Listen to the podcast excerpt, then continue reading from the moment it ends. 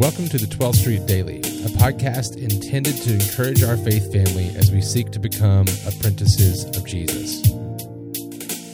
I'm Thomas Winborn, the lead pastor at 12th Street Baptist Church. Today we're looking at 1 Peter chapter 4 verse 7.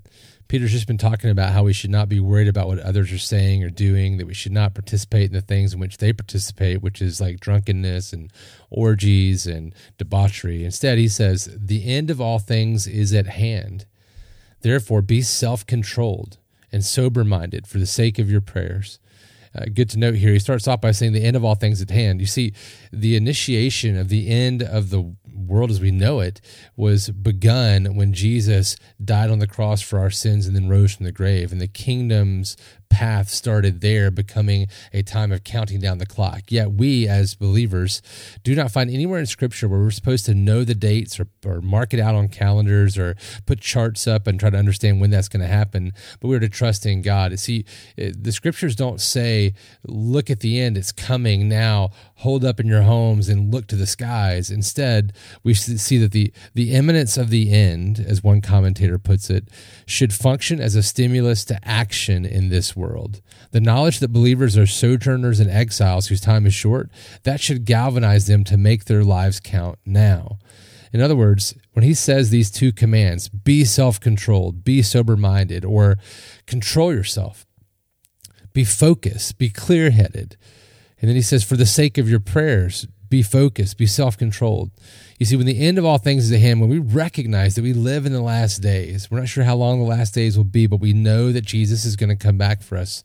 We don't know when, but we know he will come like a thief in the night, and we should be prepared for that. It should drive us to action, to sharing Jesus more with others for the sake of their souls, to sharing with people the path to righteousness through Christ Jesus, who died for their sins, to, to live life in a way that we do not have any regrets in how we live for God's glory in bringing others to faith and building up the body of Christ, that we should live lives that are self controlled and sober minded, or clear headed and controlled in what will be the most efficient and effective way to live.